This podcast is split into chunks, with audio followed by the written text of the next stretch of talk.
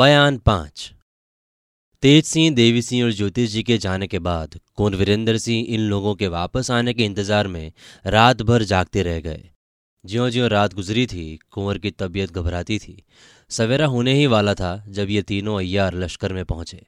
तेज सिंह की राय हुई कि इसी तरह नंग दड़ंग कुमार के पास चलना चाहिए। आखिर तीनों उसी तरह उनके खेमे में गए। कुंवर वीरेंद्र सिंह जाग रहे थे, शमादान जल रहा था।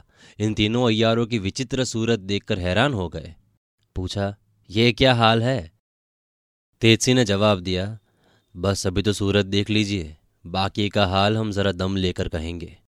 तीनों यारों ने अपने अपने कपड़े मंगवाकर पहने। इतने में साफ सवेरा हो गया। कुमार ने तेज सिंह से पूछा, अब बताओ तुम लोग किस बला में फंस गए? तेज सिंह ने कहा, ऐसा धोखा खाया कि जन्म भर याद करेंगे। कुमार ने पूछा, वो क्या?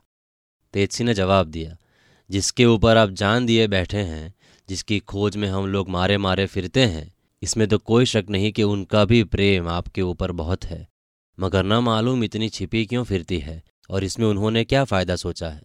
कुमार ने पूछा, क्या कुछ पता चला? तेज सिंह ने जवाब दिया, पता क्या, आंख से देख आए हैं तभी तो इतनी सज़ा मिली। उनके साथ भी एक से एक बढ़कर अय्यार हैं, अगर ऐसा जानते तो होशियारी से जाते। कुमार ने सामने से पूछा, भला खुलासा करो तो कुछ मालूम भी हो। तेज सिंह ने सब हाल कहा। कुमार सुनकर हंसने लगे और ज्योतिष जी से बोले, आपके रमल को भी उन लोगों ने धोखा दिया? ज्योतिष जी ने जवाब दिया, कुछ ना पूछिए, सब आफत है। कुंवर ने फिर पूछा, उन लोगों का खुलासा हाल नहीं मालूम होता तो भला इतना ही विचार लेते कि शिवदत्त के अय्यारों ने तो कुछ अय्यारी नहीं की है? ज्योतिष जी ने जवाब दिया, नहीं, शिवदत्त के अय्यारों से और उन लोगों से कोई वास्ता नहीं, बल्कि उन लोगों को इनकी खबर भी ना होगी। इस बात को मैं खूब विचार चुका हूँ। तेज सिंह बोले, इतनी ही खैरियत है। फिर देवी सिंह ने कहा, आज दिन ही को चलकर पता लगाना चाहिए। तो तेज सिंह ने पूछा, तिलिस्म में तोड़ने का काम कैसे चलेगा? कुमार ने जवाब दिया, एक रोज़ काम बंद रहेगा तो क्या होगा? तेज सिंह ने जवाब दिया, इसी से तो मैं कहता हूँ कि चंद्रकांता की मोहब्बत आपके दिल से कम हो गई है।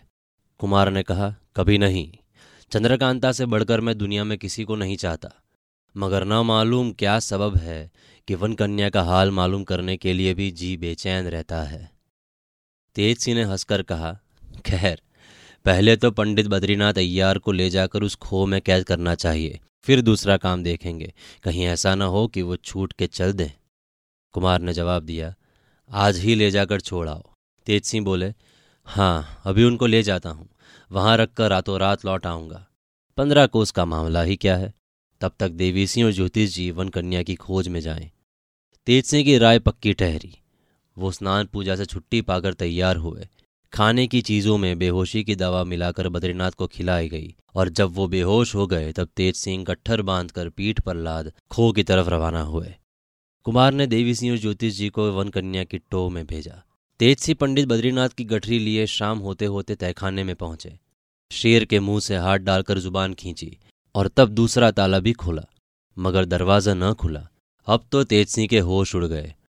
फिर कोशिश की, लेकिन किवाड़ न खुला। बैठ के सोचने लगे, मगर कुछ समझ में न आया। आखिर लाचार होकर बद्रीनाथ की गठरी लिए वापस हुए।